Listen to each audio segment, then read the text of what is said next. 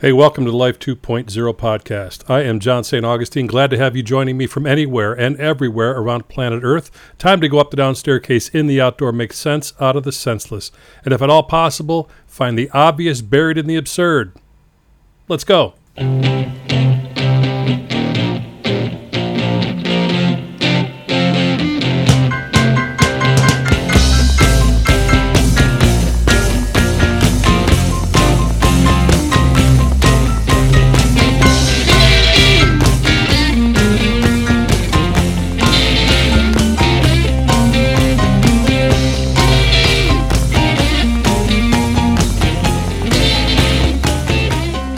Little bit different open music for the podcast. There's a reason for that. Uh, even though I'm getting a late start today, I usually crank these podcasts out every Saturday morning about 5 o'clock. Uh, flurry of activity this morning, that didn't happen, so I'm just now getting to it almost 10 hours later.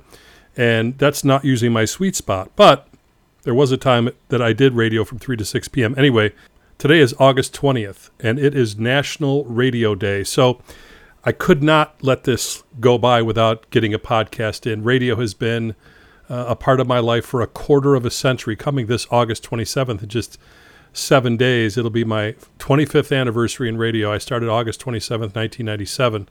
And I don't know what happened and where it all went and how I got where I'm at. And I'm still wondering what the hell's going on here for the most part. But I just felt like, you know, once a year when Radio Day rolls around, a little bit on the 27th, but for sure on Radio Day, uh, I just need to recognize and remember and recall some of these incredible moments I've had. Listen, anybody that knows me, uh, knew me prior to radio, is probably still wondering what the hell's going on with this guy because I was never trained to do this. I didn't go to school for this. I didn't go to broadcasting school. I didn't take any journalism classes. And some incredible events transpired and conspired, I think, to put me in the air chair, as I call it, in front of a microphone for 25 years. And I've talked about this ad nauseum, so I'm not going to go too deep into it, but really, I'm the least likely guy to be doing what I do. It just, it, I wanted to uh, go to college, play football, uh, become a gym teacher, and coach football in high school like some of my mentors. And that some of those pieces happened. I went to college, I played football, but I didn't go into PE so much. I, I, did some substitute teaching at my old high school, and there was some changes going on with the board of ed stuff. And I didn't go that route. I, I, took the the road less traveled, that's for sure. And the universe intervened a couple times and pushed me in a different direction. So it wasn't until 1996 when I had, uh, you know, I had the degree. I'd been in the service for four years and come out. I was honorably discharged veteran. Uh, I was married at the time. You know, I'd done everything right. I'm a hard worker. I'm a good guy. Put your nose to the grindstone and there were things that were falling apart that were out of my control. It was one of the first early lessons that not everything's going to go Johnny's way. And when that starts happening, and you're someone like me who's just bordering on the low end of an A type personality, I've kind of settled down a little bit into a high B, low A. Um, I think that it's hard to grasp the fact that you're not in control. There's sometimes you can't do anything about the circumstances that show up in your life. You just have to ride them out. And I'd been in a business deal with the Road Warriors. Uh, both those guys have passed on. The wrestlers, uh, Mike Hegstrand and Joe Laurinaitis. Uh, I was in a business thing. It didn't work out. It went south. I lost a lot of money. We lost our home basically in Chicago. And at the very same time, I had given a commencement address at a small hotel, motel slash, in uh, Upper Michigan, in the bustling metropolis of Rapid River. And the people who owned the motel at the time, Bruce and Pat Hardwick, had become, become close with them. And Bruce knew what was going on with all the stuff in Chicago. And no matter where I turned and what I did, every freaking door closed. So he called me one day and he said, Why don't you come move up here? And I said, What the hell would I possibly do in Rapid River, Michigan? I'm a Chicago guy, blah, blah, blah. Love the outdoors, but I don't see that happening. And it did happen. Uh, a lot of, like I said, the, the, it's almost like the the highways and byways conspired to push me in that direction. We ended up living in that motel for a year. And during that time, which was a very difficult time in my life, I had this recurring dream of walking. I would see myself on the side of the road with a backpack on, and the setting sun on my left, and a big beard and a stick in my hand. And it, this was every day, if not every other day, that I would have this dream before I woke up. I didn't know what it meant, driving me crazy. We moved to the motel. I'm condensing a lot here, folks, for time. And um, probably two weeks after we moved up there, I, I had that dream again. I talked with Bruce, who's an Ojibwa elder, very wise man. And he said, Listen, you're being given a choice. You know, they're knocking on your subconscious. What do you want to do with your life? This is not by happenstance. All this is happening. It brought you here. And I knew when he said that that I needed to walk from where we just moved to, Rapid River, back to where I just left Chicago and then back again. And I've written about that in every book. My first book, Living an Uncommon Life, I wrote about it in Every Moment Matters, and I've written extensively about it in my third book, Phenomenon. So I'm not going to go into all those pieces there, but the one piece that needs to be repeated and is the leverage point and the pivot pin for my entire 25 year career was walking back outside of Oconomowoc, Wisconsin by myself. Uh, my, my friends Dwayne Kennard and Joe Johnson had walked down with me. They went home. I'm walking back. And uh, right outside of Oconomowoc, I literally find myself standing in the, in the scene that I had dreamt for months. And I thought, how the F does that happen to a guy like me? What it, it, I'm losing my marbles here. And there was this voice in my head, clear as bell. It said, John, go on the radio. And folks, it's been 25 years and I've never heard a voice tell me to go off the air. I've had people who send me notes and letters that don't think I should be on the radio. But all in all, that is the reason I do what I do to this day. And it's been this roller coaster ride, like a lot of people in radio. I've had some great highs and great lows. There were times I made more money than I could possibly think I could earn doing this, and there's other times I had nothing. In the beginning, I started with zero. Uh, I, I, you know, I was not trained for this, as I mentioned, and I talked my way into five shows, and I got five more shows, and for a whole year, I did it twice a week. I think at the end of the year, it was twice a week for an hour each, you know, Tuesdays and Thursdays. And eventually, I started making more money, it just it just took a life onto its own because I kept showing up, and that is one of the big lessons I think not just in my travels in radio, but in life in general. You just keep showing up. You may not know all that's going on, you may not be able to control all the factors and the circumstances, but just keep showing up and see what happens and put your best stuff forward. Many years ago, when I was on WGN, which was, I got to tell you, I don't know if it was the pinnacle of my radio career, but it might be, uh, to, to broadcast on WGN in Chicago where I grew up listening to these guys, Wally Phillips and Roy Leonard and all the rest, uh, Uncle Bobby Collins. Um, to be, I was there for a couple years uh, in rotation, and it was one of those things where you know it's looking like I might be a permanent fixture there, and that didn't happen. But the two years I was there was fantastic, and met some great people and did some good work. But the broadcast from the Fish Bowl, which was right on Michigan Avenue, was just a thrill. And I remember clearly walking out of the fishbowl, whatever morning it was doing that. Uh, it was like 10 o'clock in the morning. I think I was on from like 6 to 9 or whatever it was. And just wishing my folks could have heard it. They would not fricking believe any of this. They wouldn't believe any of it. I think they'd love the shit out of it, but they wouldn't believe any of it. So when I think about all these places I've been, you know, I went from my own radio show with no experience in building it out to uh, Oprah Radio in 2004 all the way to 2010 and then from there to WGN and w, WLS, I did some things in CBS and all over the radio map. And I've never known where the next step is. It'd be nice, though, I will tell you. But I, because of this keep showing up thing and, and being around as long as I have, stuff finds me, projects find me, opportunities find me. And that's part of the magic of all this. You know, it's it, there's that old uh, billboard, it shows success as a straight line, but the truth is it's like squiggling all over the place. Most people's lives are like that. And that's what the ride of success is all about. So here it is, Radio Day. And I thought what I would do is uh, play a few clips from some of the people who came to mind just in kind of spur of the moment. These are not always my favorites, but I had access to them, which makes it a whole lot easier. And I thought I'd just put a little montage together of my time in the radio over the years.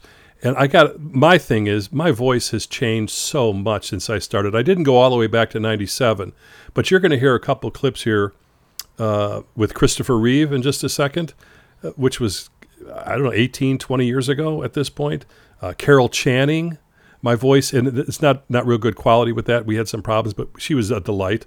Um, and then the late, great sports writer Dick Schaap and my buddy Jerry Kramer calling in to uh, to tell Dick Schaap, you know, he was gonna he called in like he was an anonymous caller, but they figured out who it was pretty quick. A lot of fun with that. Uh, and then my dear friend, the late great Earl Hamner, the guy who created the Waltons. I just I adored the man. I adored his writing. I thought he was a great presence in the world. We were great friends. Uh, I still have some of his autographed books. He sent me a letter once. It just means the world to me about writing and the importance of that. So when I work on books, I, I kind of recall him. And my great friend, Jean Chatzky, Uh, I had the opportunity to work with Jean at Oprah Radio, and it was the first show to win a coveted Gracie Award. I was the producer along with Catherine Murphy, and Jeannie was the first show to go live. Uh, she was the NBC money maven for decades and still one of my favorite humans on the planet.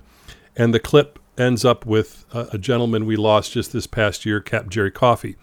Uh, you'll hear a little bit of that at the end where I explain that I've been asked hundreds of times, who's your favorite guest? And when you talk to thousands of people over 25 years, it's really hard, I think, to put them into categories. But when it comes really down to it, uh, the one that's most memorable to me is Captain Coffee. Like I said, he passed away last November, and I went out to Arlington for his uh, funeral and service, and it was, boy, it was an honor.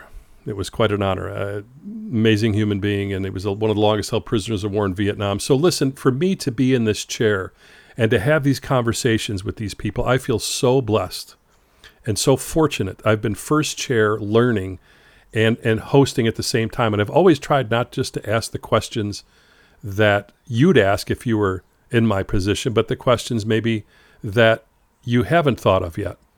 So it's just been something. Even this podcasting thing, I never thought this would ever come around. Why would I? I thought I'd be on the radio and sit in the studio all the time. Now, I have my own studio at home, but I was a studio rat for years. I had to literally go to the studio to do things, and that's changed a lot over the years. And you know, I got to give a special shout out uh, to Dan Mason. Dan was the uh, CEO of CBS Radio for 20 years, and in, in 2009 or 2009, depending on how you want to say it, because a little bit later I'm going to tell you about a guy who used to th- send me hate mail because he didn't like the way I said 2013.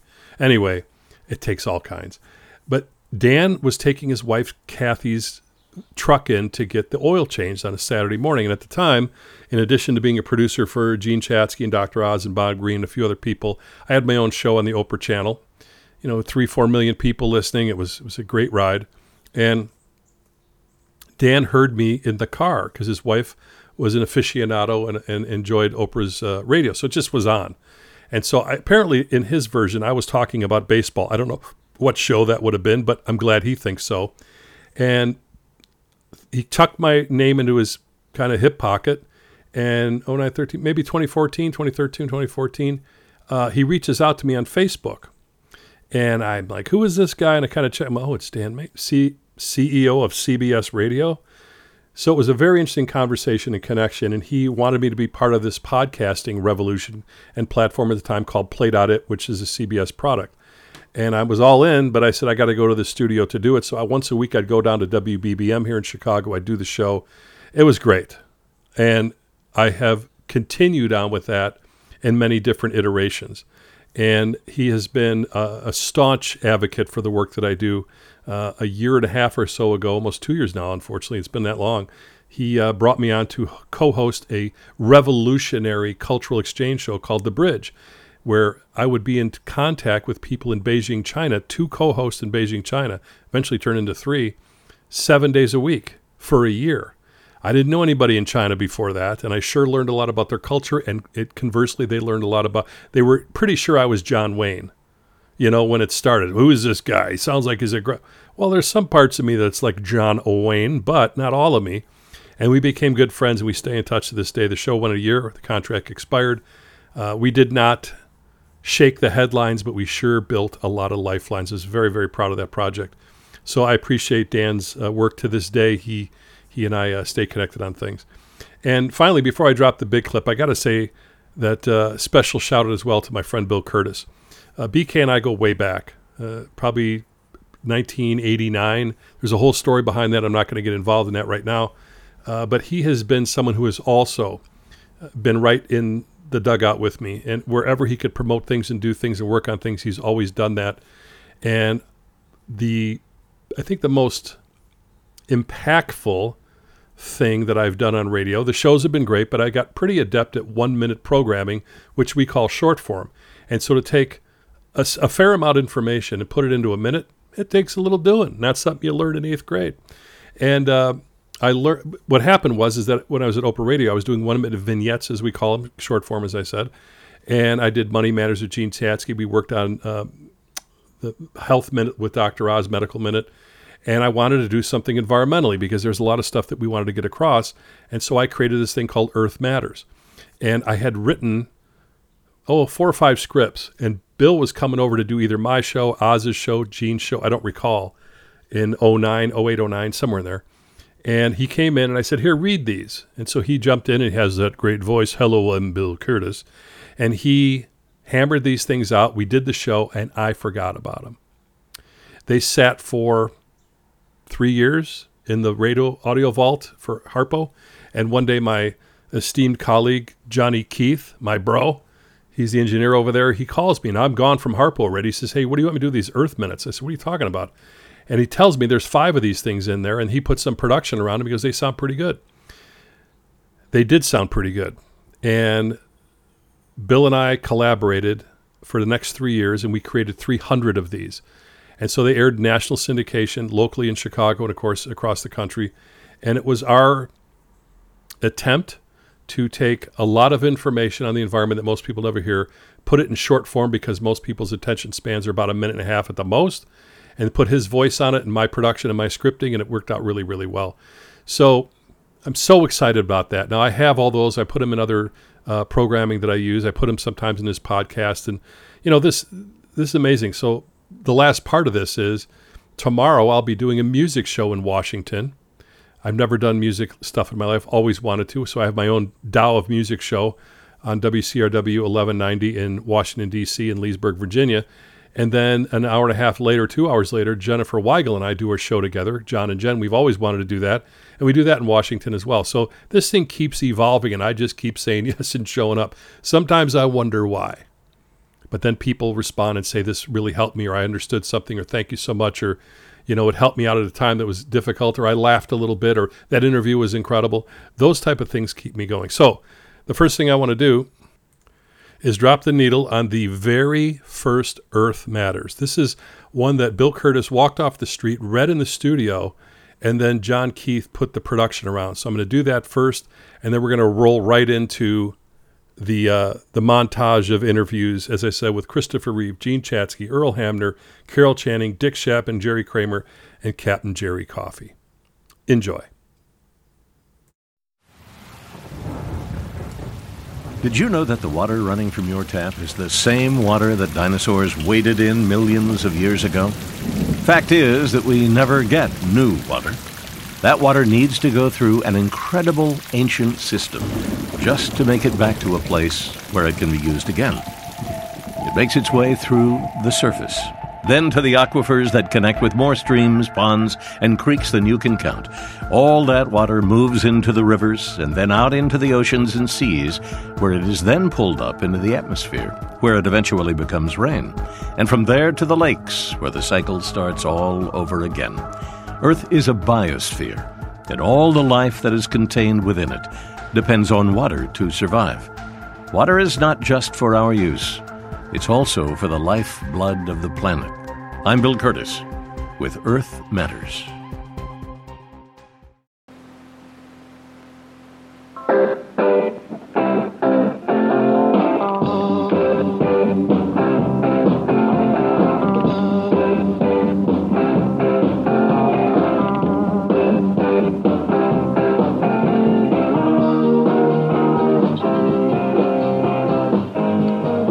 Power Talk Radio on News Talk 600 WCHT. Anyone that's ever gone to the movies in the last 20 years, of course, would recognize the Christopher Reeve's name.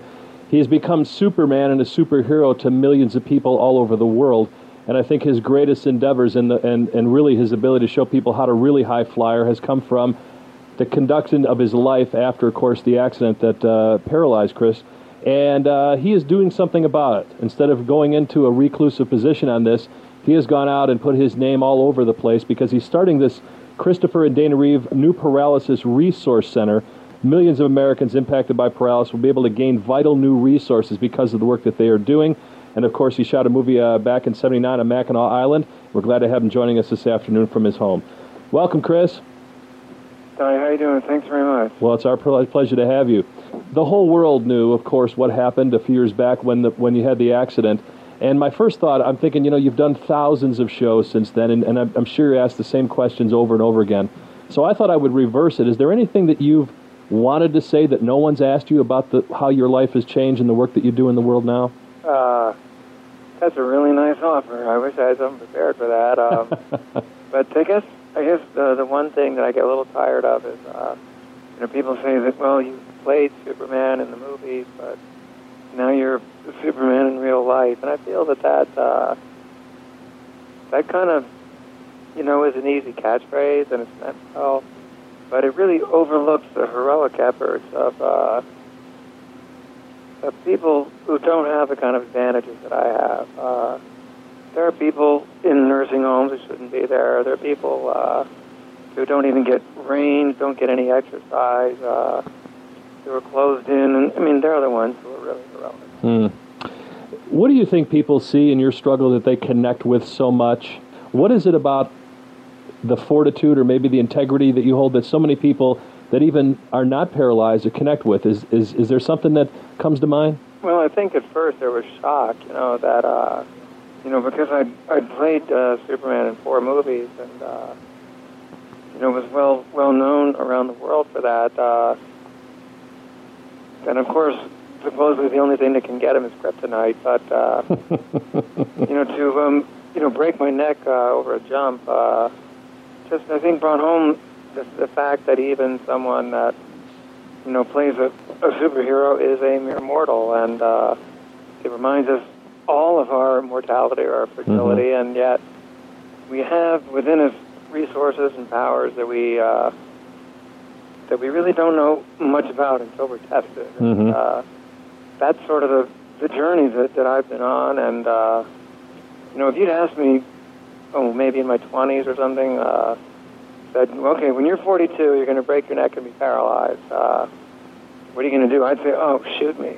And, mm-hmm. uh, you know, then you realize you're actually in that situation. And, but there are people around, my wife, my children, my friends, uh, you know, that the body may not work as well as it did, but, uh, you know, the, the, the, the heart, you know, the brain, the mind are, uh, mm-hmm. are still intact. They work without, uh, you know, without the, the body, and that's actually the most important part of it. If you were, you said about looking back or looking ahead, if you had that opportunity, as you look back now in the last few years, what has changed most about you that probably wouldn't have changed had this not happened? Um, that I don't sweat the small stuff anymore. You know, I think that uh, a lot of us we really work ourselves up into a frenzy about uh, a lot of very very trivial stuff. I know I used to. Uh, you know, I'm something of a perfectionist, you know, and so I'd, uh, you know, get overwrought about little details in life or uh, things that were supposed to happen that didn't happen on time or whatever. And uh, I look at that and go, relax. I'll take a chill pill. you know, because it's really, and the other thing is to tell the truth. I realize that a lot of times we don't always really say what we mean. Uh, you know, we, we, we, we want to make nice. It's kind of, uh, the, the the the grease that makes the world go around. Uh, but I guess once once you've nearly kicked the bucket and you've ended up uh, in a life changing situation, I think it's very important. Uh, I find that I just I'm I'm willing to say exactly, you know, exactly what I feel, and I think that that's a right. I think it's a responsibility and a privilege we all have to, uh, you know, actually say what we really think, and people just have to. Mm people have to deal with it. Welcome to Life Matters with John St. Augustine. We're going to talk with newsmakers and rule breakers and ground shakers and risk takers and see if we can't just find out really what's going on in the world in conversation that's not just about victory or who's right, but actual progress. If you're looking for a little inspiration instead of desperation, you found it. This is Life Matters. Back at it on Life Matters on CBS. You're in the right place at the right time for the right reasons with the right guy. That I can guarantee you because what I talk about on this show every week is what I've been talking about on the radio since 19 none of your damn business what year I started. But let me tell you this. So, over the years, I've had the opportunity to work with some incredible human beings that I learned a lot from. And if you were uh, a fan of the Oprah radio um, effort from 06 to 10, I was part of that. I actually don't mind saying that I, I brought the original idea for the concept in August of 2004 to Harpo and sat down with a, a fellow named Tim Bennett and kind of laid it out. And he said, This is great, but we don't know anything about radio. I said, I do. Had to wait two more years for that to happen. And in the first meeting in, I believe it was New York City, they were pairing up the producers, which I was hired to produce. Had to kind of put my microphone away for a little while. I was the only person on board that had a lot of talk radio experience, and you're doing a talk channel, we might want to do that. So we're in New York City and um, we were getting paired up with who we were going to work with. And I remember sitting down with with Mehmet Oz, and you know, I thought, God, he kind of, you know, if he does, if his hair's not cut right, he's got Spock ears. and uh, be, besides being one of the most brilliant people on the planet, I kind of like this guy. We both played football. We kind of, you know, you need someone to go head to head with, and and real early on, we had a healthy respect for each other. Obviously, I'm not going to do heart surgery anytime soon, and Oz needed help getting behind the microphone. So that was a really good synergistic fit. Bob Greene, of course, Oprah's trainer, kind of cut from the same cloth. My uh, my minor is in kinesiology, and Bob and I got a big kick out of doing that, and he was doing an hour a week. But the person that I connected with the most, the person who, quite frankly, became closest to because we spent so much time together, and the person I had the most respect for was Jean Chatzky. She had done my show because she's a Michigander even before I was on Oprah Radio and did all that. And when we met in New York, it was kind of like, oh, there's my younger sister, Jean Chatzky. And uh, ever since then, we've been great pals and, and did some amazing work together. And I'm not uh, shy saying that it was the first show on the Oprah radio channel that won a uh, esteemed award. And it was the first show that went on, it was a Gracie Award, and the first show that ever went live. That's a testament to Jean Chatzky, who she is, what she does, and what she knows. You can't tell, and I'm a little thrilled to have her back on, and she joins me from New York. Jeannie, it is so good to have you back in my ear. Ah, it is. I'm, I'm thrilled to be here, and that was uh, that was a very nice walk down memory lane. I know. I mean, you can't spend that much time together, and the cool thing about it is you know, you did the show a lot of times from home, which would mean I could I could see you eventually. Didn't we have a little camera or something at the house? We did. We yeah. had a little we had a little camera. We had an ISDN line running out of my house. Yeah. We also had the doorbell ringing and the dog barking in the background on occasion, and and I hope that doesn't happen today, but it, you never know. It might. Um, yeah. But I, I I should tell your listeners that you were an incredible teacher. I I, I learned so much about how to how to be on the radio from from working with you and and uh and I still meet people who say I miss you, but I really miss John St. Oh, really? Yep. Oh, Jeannie, that's so great. You know, one of the things I used to get is hate mail, people thinking I was picking on you. Do you remember this? Well, you you probably were picking on me. but that was a good thing. I'm like, but it's a good picking on. But yeah, I wanted to keep it, things moving and keep it honest. And and you you put up with a lot of that. And and we had some great time also. Where, where was it taped at the uh, the Circle there in New York? At Columbus Circle Columbus at the Circle. Jazz at Lincoln Center mm-hmm. Studios. Gayle would finish her show and she'd leave, and we'd come in and we'd mm-hmm. start taping. It was it was awesome. It was a really really wonderful experience. It's time to power up with the most powerful hours on radio today. News Talk 600 WCHT presents Power Talk Radio. And now, here's the new voice of America, John St. Augustine. Hey, welcome to Power Talk Radio. We are delighted as always to have you on board as we crank it up one more time right here on News Talk 600 WCHT. And uh, glad to have you on board. Got a great lineup of uh, guests as we always do on this show. Taking a little walk on the uh, side of common sense in the first hour with, I think, not only one of the most recognizable voices you've ever heard on television and on radio, but uh, to me, a, a man who when I just think about his name and the work that he does and what he stands for, makes me sleep a little bit better at night. That, of course, is uh, Earl Hamner, who is the creator of the Waltons. And uh, there's a sign. Earl, see, Earl's got his priorities in order. That's why I like him. Earl's got a sign on the door of his office that says, Work is for people who don't know how to fish. Got to love a guy like that. He's also got a book out that we talk about when he comes on the show with me. It's called The Avocado Drive Zoo, and it's a, a great waltz, really, through uh, some of the creatures, great and small, that Earl and Jane have had in their life uh, over their lifetime together, and it's a really neat book. Thinking about how life used to be, and I think about the simple things in life, and uh, what a great, great guy he is. He was uh, uh, the guy, of course, that created the Waltons. It's one of the most beloved family series of all time. It still runs on television all uh, constantly, and uh, even my kids these days at 13 and 10 still sit down and watch uh, John Boy and and all the whole crew go through their ups and downs. And he really was uh, able to find out how to turn stories from his own life into the cherished cast of characters that we all grew up with that inhabited Walton's Mountain. Not to mention the fact that his book, The Avocado Drive Zoo, uh, really talks about the critters in his life, and he's got a special kinship as his wife Jane does with the critters in our country. And he, now he has this humorous and very heartwarming book that's out, and uh, it's always a pleasure to uh, to bring a good friend on the show, Earl Hamner. How you doing, Earl? Hi. I, I was just thinking what a topsy turvy world we live Yeah. in. You probably have snow, and I'm planting lettuce. Yeah. You're planting lettuce. Well, I'm a gardener, and in Yeah. Hollywood, or at least in Los Angeles, you can uh, you can uh, garden year round, Mhm. which is one of the best things about living here. And you're absolutely right. We have snow in the air today. Do you really? Yeah, some That's flurries. exciting. It is exciting. You know, I mentioned to you I was in California about a month ago, and I, the young lady that was driving me around for a couple days, I said, "How do you do Christmas?" And she said, "Warmly." That's true. Yeah, it's a little different out there. It doesn't feel like Christmas, uh, really. Un- uh, you, so you have to celebrate in, in the interior, spiritually Absolutely, rather than absolutely. physically. You sure can't go.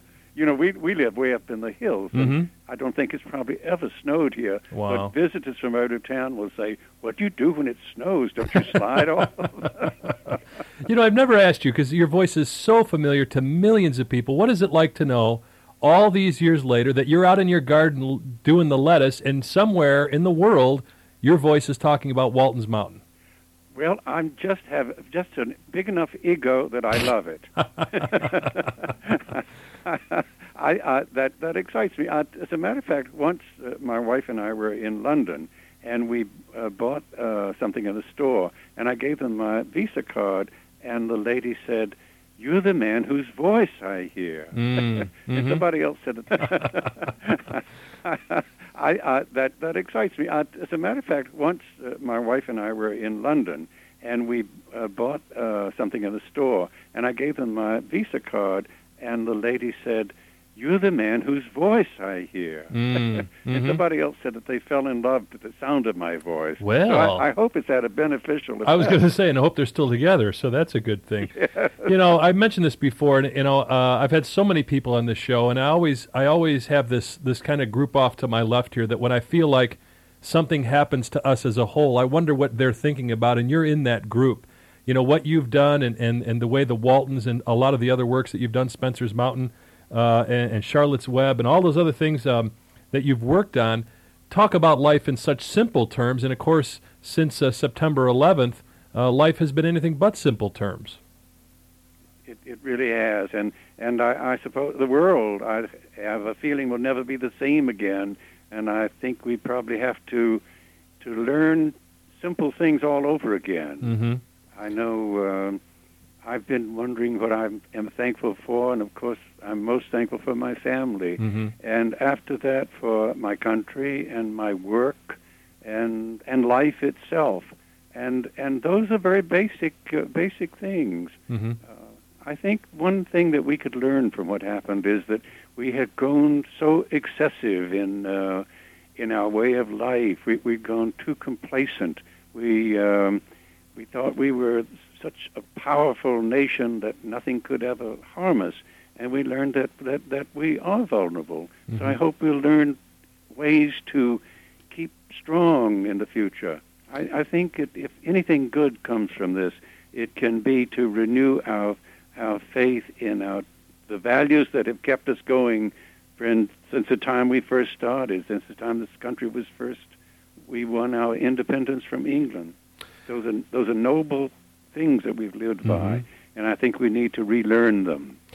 You know, the the Waltons, of course, takes place during the Depression years, and, and your remembrance of them and, and how they related to the times, and And here we are now uh, with difficult times in a little, obviously, in, a, in many different ways. Uh, do you see the same things, uh, the, the the same spirit in people that you did back then? Just even though it was different circumstances, is it still run through us as Americans? Well, I was impressed the other day that um, in New York, where I, I haven't been there uh, for many years, but where all of these many of these tragedies were located, Mhm. that I understand that people have become much more considerate of each other, much more kind to each other.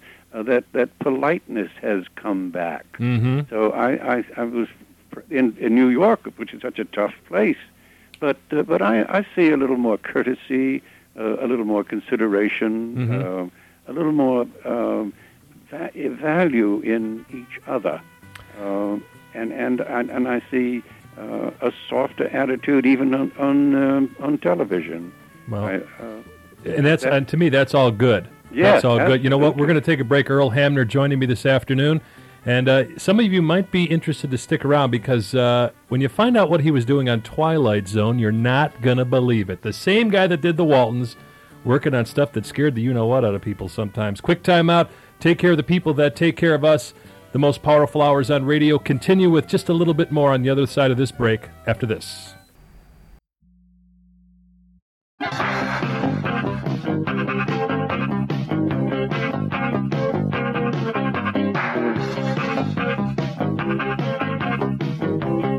We are back at it, Power Talk Radio, News Talk 600 WCHT.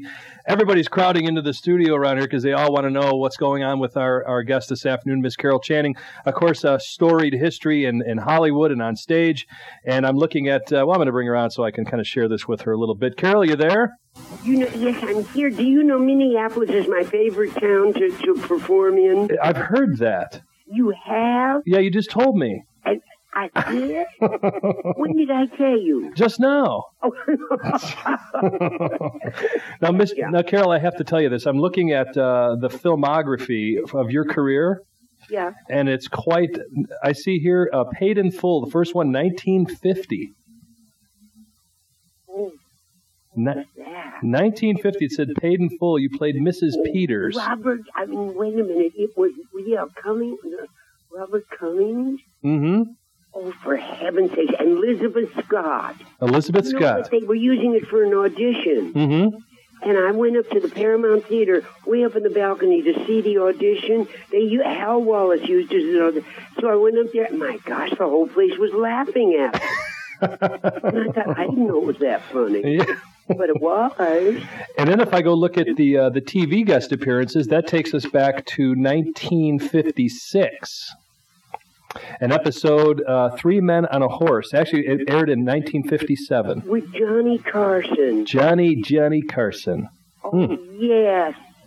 And many many stints on the Carol Burnett Show, Hollywood Squares, of course, the Love Boat, the Muppet Show. Boy, you've been busy.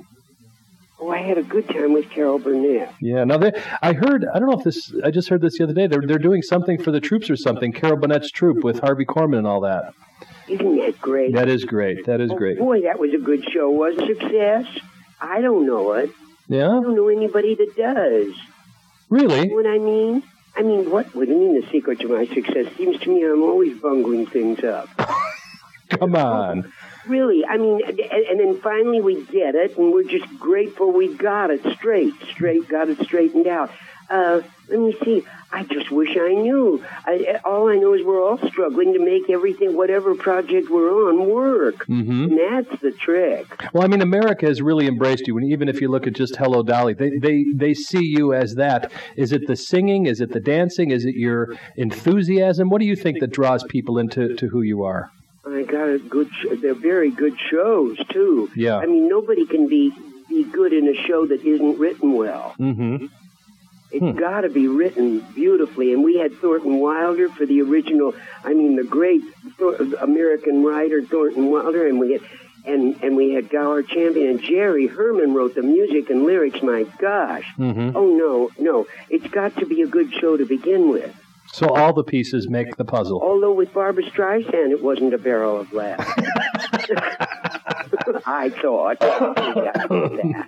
Now remember, you're not on that horse anymore, Carol. I know. Oh, okay. Naturally, I still have, you know, Yeah, yeah. Yeah, I Every- hold grudges. Yeah, a little bit, a little bit. Yeah, Wait- I roll.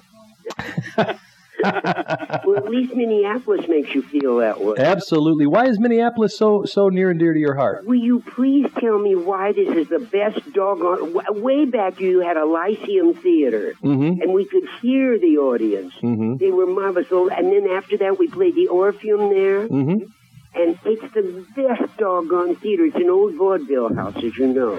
Now, Carol, you were, I was telling you beforehand about people that I've known, my parents uh, being particular here, that had seen you in Hello Dolly and talked about how one person, how amazing it is to have talent to be able to hold an audience and impact an audience. And you say, you know, you really never heard that back, but you must have tons of letters and, and, and thanks from people for, for doing the things that you do. Yes, yes.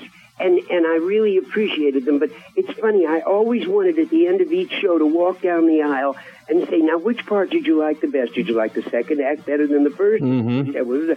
And I never get to do that. Uh, yeah. Well, Carol Channing is joining me this afternoon on Power Talk Radio, and boy, she has just come so far and done so many different things. Now, I know you don't think that, Carol, but the people on this side of the stage, we think that. She's joining me this afternoon. We'll come back and talk more about uh, some of the, the adventures that she's been in. It's not been all, you know, uh, beer and skittles here. Sometimes there's some tumbles people take, not just physically, but also in careers and things like that. And she's always bounce back. You have played the role in over 5,000 performances in Hello, Dolly.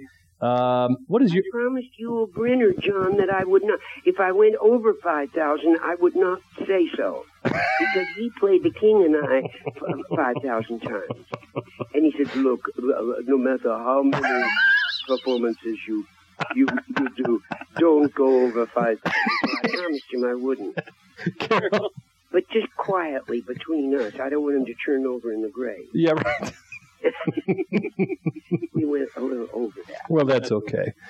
When you think about the, the long career you've had and the thousands, if not millions, of people that are your fans all over the world, how would you like to be remembered? Is, is that important to you? And how, how would you like to be remembered? Well, you know what? I was talking to Julie Andrews about that to drop a name. And and I said, Do you feel in a long run show that you're a little Florence Nightingale up there? And she said, Yes, but I wouldn't tell another actor.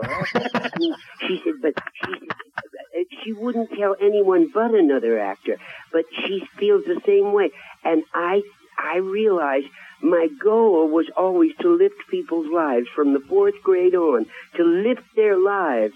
And it's the most wonderful feeling. Mm-hmm. It's the real reason that I'm in the business I'm in, and I don't want to get out of it. Well, I am glad you sound as good as you do, and I'm, I'm, I'm glad that you're all healed up and that you have a book coming out because it'll be like your fourth career now.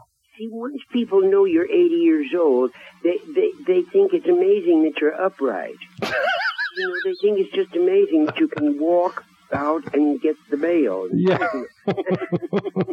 So anyway, I'm going. to Yes, I'm going to do another show. Doggone it! Yeah, that's what we want to hear. That's what we want to hear. And it'll have lots of dancing in it and singing. Now, listen, when, when the book comes out in September, will you come back and do the show with me?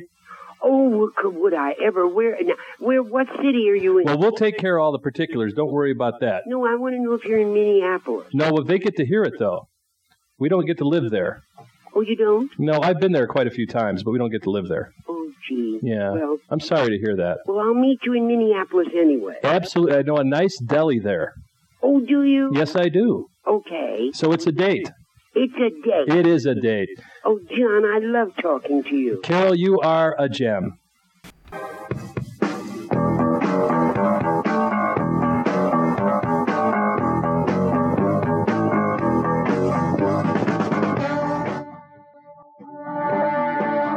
And we're back, Power Talk Radio, News Talk 600 WCHT. Dick Schaap is the author of more than 30 books uh, that cover a wide range of the human spectrum and how life is, especially in the sports world. He shadows boxed with Muhammad Ali, he's golfed with Bill Clinton, and traded punchlines with Billy Crystal and Lenny Bruce.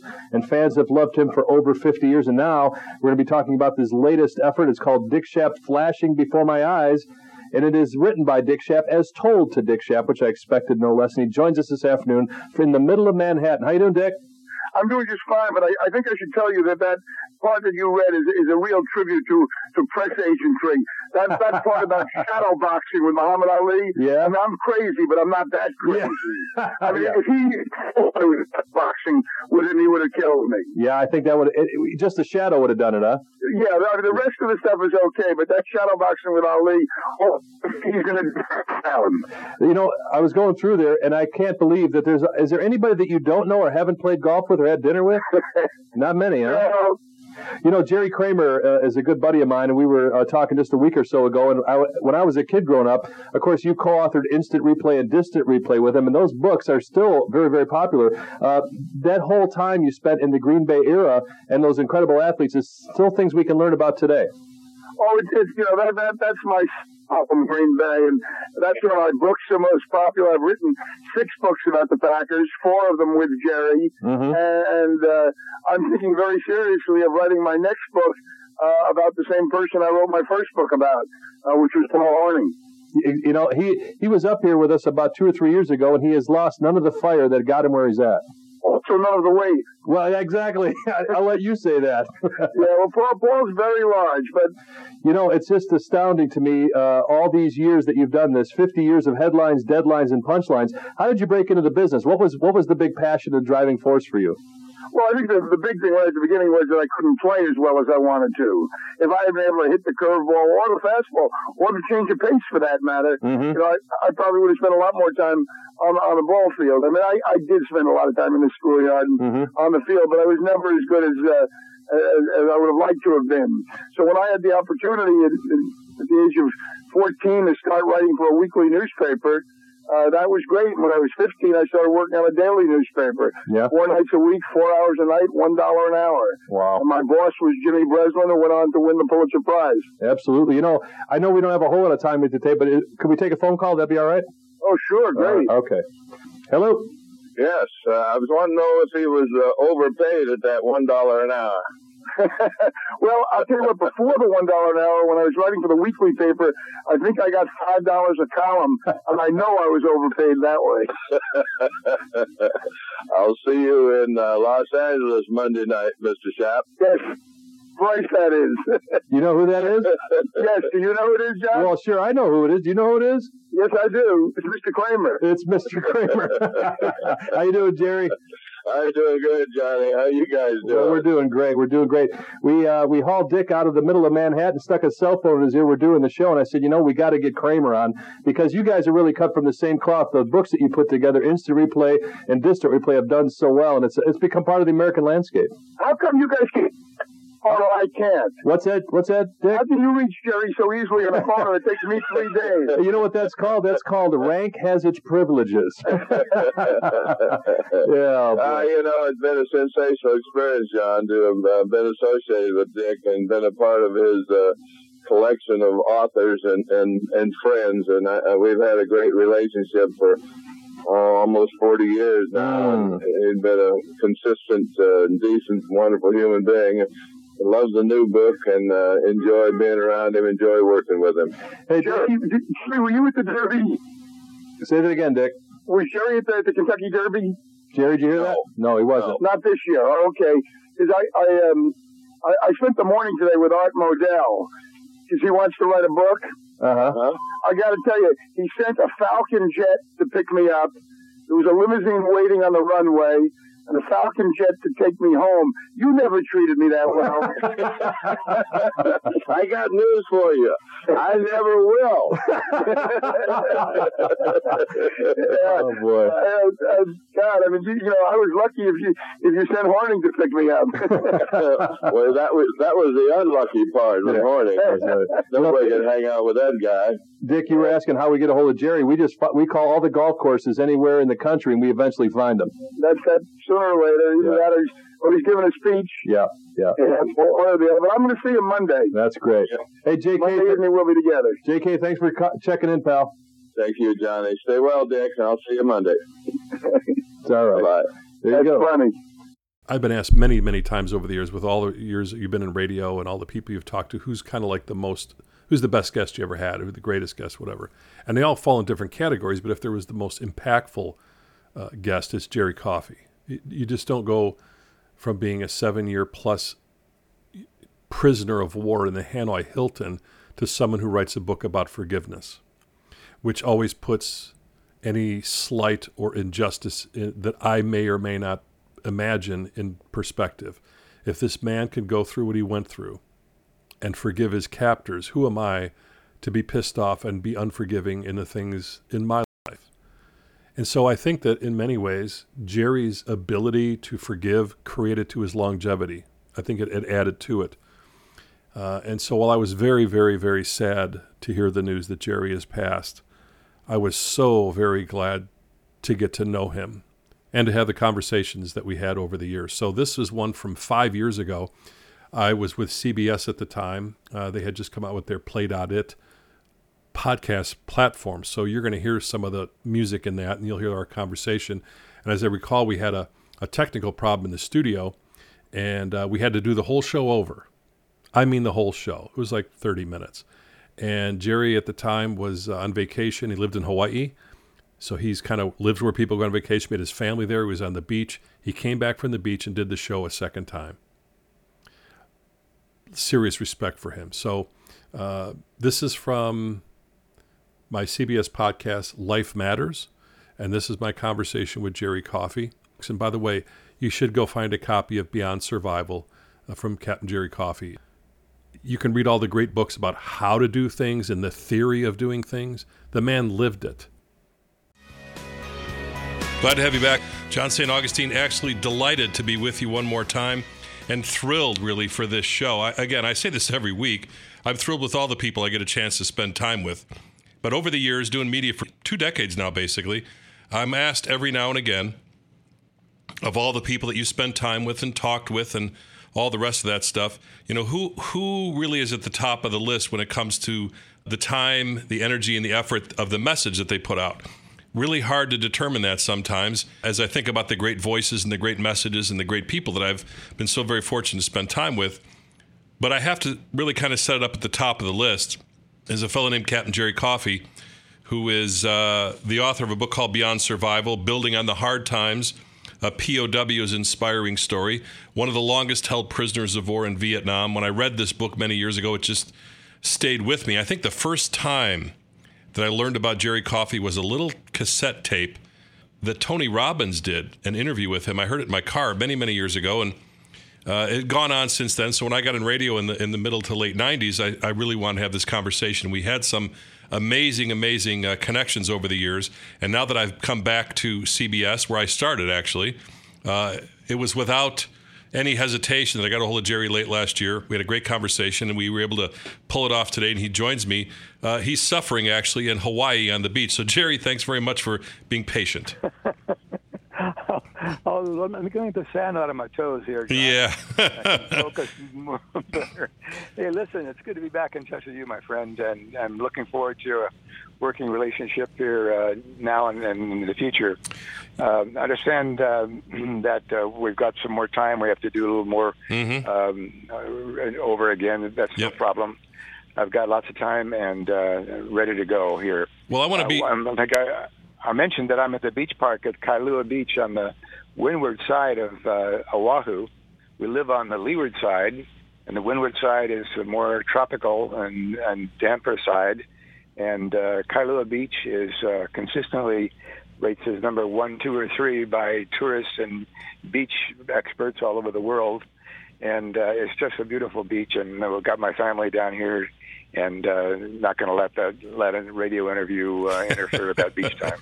well, who says we can't do it all? That's right. I mean, technology allows for just about everything, and, and in contrast to that, I'm on the tenth floor of the Prudential Building, overlooking a very soggy, cold, and wet. Uh, lakefront in Chicago, and it's it almost looks like London outside. So you got what you got, I got what I got. And in the interest of full disclosure, I, I, I think it's important. This is this is part of I think the lesson of what you brought to the table and always do this is a restart. Uh, we had a serious technical snafu in the middle of 17 minutes in, and the computer shut down, locked up. I could do nothing. And so the engineer had to come in and figure it out and took him time to get all that stuff. I called you a couple times and it kind of reminded me of the lesson that that maybe we should use as a leap off point. You know, there are things that are simply out of our control. And there's nothing I can do about it. So, right? So I, I spend a little time reading your book a little bit more and and uh, just kind of biding time and checking in on you. And I think that's a that's a prevalent message for today because in the in the 21st century, Jerry, we, we want to control everything, and that's just not possible. It certainly is, and we just have to prepare ourselves to to be flexible uh, and uh, and to roll with the punches when when necessary, uh, but also to turn the circumstances in our favor when we can. And that's what I was able to do to a great extent, mm-hmm. um, based upon an answering my prayers there in Vietnam, was to um, keep track of the lessons, the life lessons that I learned, uh, well enough to be able to pass them on after I came home so it wouldn't just be a, a big void in my life of you know with no no progress. Uh, but I could come home and capitalize on the experience.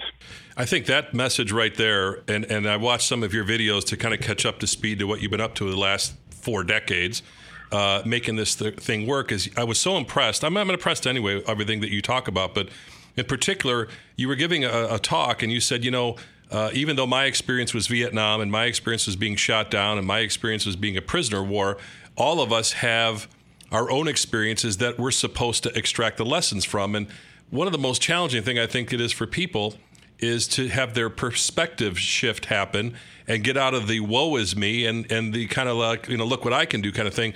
And so you were in, and I tell people this all the time, you know, it's, it's very difficult for me to get upset with traffic when I think about you because what you went through. well, I mean, when you really think about it, it's like really my biggest right, thing today is I had to wait in line for five minutes. Yeah, yeah, exactly. Like you say, at one time or another, we were all POWs, and I call it prisoners of woe. And uh, we need to make those times uh, uh, moments of learning and uh, overcoming adversity and patience and um, the way to find the bright side of, of, of almost any experience. And um, you know, some of my family call me Pollyanna, and that may be true in the in the in the most pure sense. But doggone it, uh, I, I think you know we may we make or break our own feelings, and we decide uh, what to do with them. My fellow speaker, uh, W. Mitchell, a guy that's sure paraplegic, he he, and I know you, you know his story too. You know, his, his title of his book is is uh, it isn't what you what happens to you; it's what you do about it. Yeah. So there's a little bit of a retrospective. I, I sure enjoyed listening, and I got hundreds of other tapes. If you ever want to borrow me, let me know. I got cassette tapes. I don't have any eight-track type um, cart tapes anymore. Uh, I've tried to digitalize a lot of this stuff, and there are days, listen, I think, what am I going to do with this stuff? I just throw it out. And then I find a gem sitting in there somewhere, conversation with Sweet Carol Channing or Earl Hamner, Christopher Reeve, and the list goes on and on and on and on at one point, the calculation was I had over 35,000 radio shows. I don't know if that's true or not, but that's, I had somebody, I paid him basically to do my inventory, and it was over 35,000 radio shows with over 15,000 different guests. And a lot of those were some solo shows and things like that. So I guess it's a little bit of a treasure trove. Uh, it, it, did you hear the voice thing? I sound like I'm 15. I, I don't know what's happened. I don't even, I should smoke like packs of cigarettes to get this voice, and I don't. So uh, it just um, it's humbling, is what it is. You know, in light of all that goes on in the news today, with uh, pseudo talk hosts using microphones to whip people into a frenzy to sell them shit and lie on the air is is so far beyond my comprehension.